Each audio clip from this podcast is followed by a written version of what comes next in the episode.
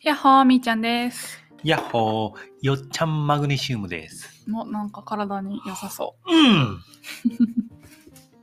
この番組では季節ごとに移動しながら生活する2人が子育てや暮らしについてお話ししていきます。いきます。今回のテーマは子供が着る洋服。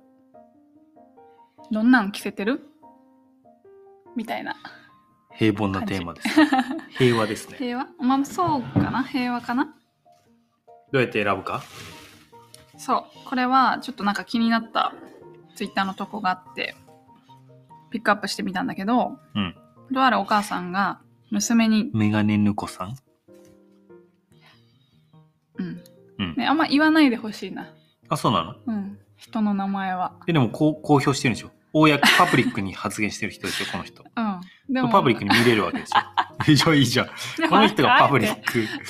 パパブブリリッッククにんででししょょパブリックでしょ別によここ読まなくてもいいじゃん大事なのこっちのテーマあなん本だか当気らになっちゃったいや、もううんこの人が広がっていったらいいなと思って、拡散の、あの、一、一条になればなっていう。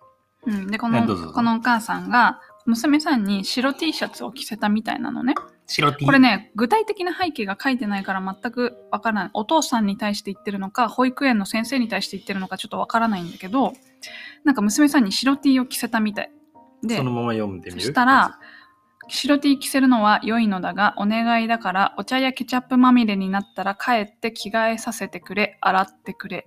てんてんてん。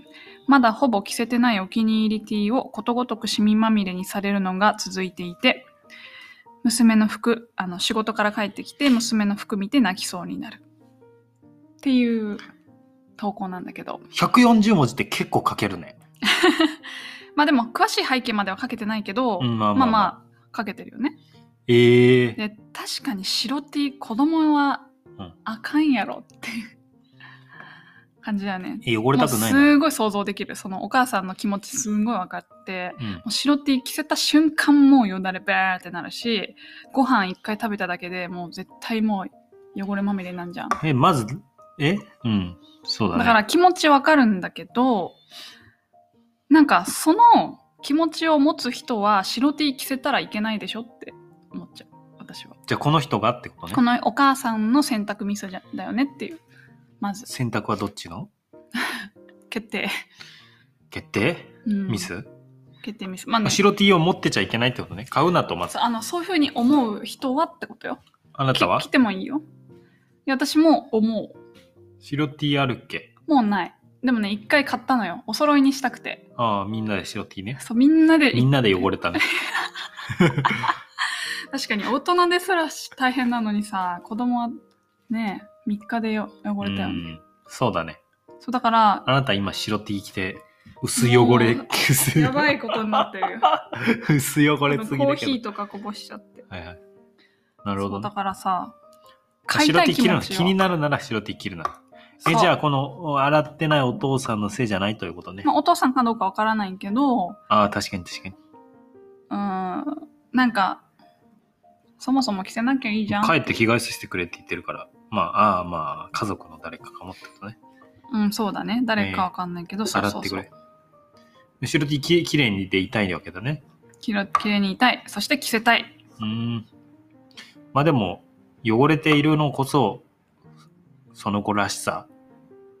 うー,、うんん。アートだよ ね。アートってわかりますかはい。その子だけのはい。オリジナルのものだから。そうね。まあ、気にする人は、うん。そもそも選んじゃいけないっていうのはもうその通りだと思う。よっみーちゃん終わり、終わっちゃうね。うん。そうでしょ。うん。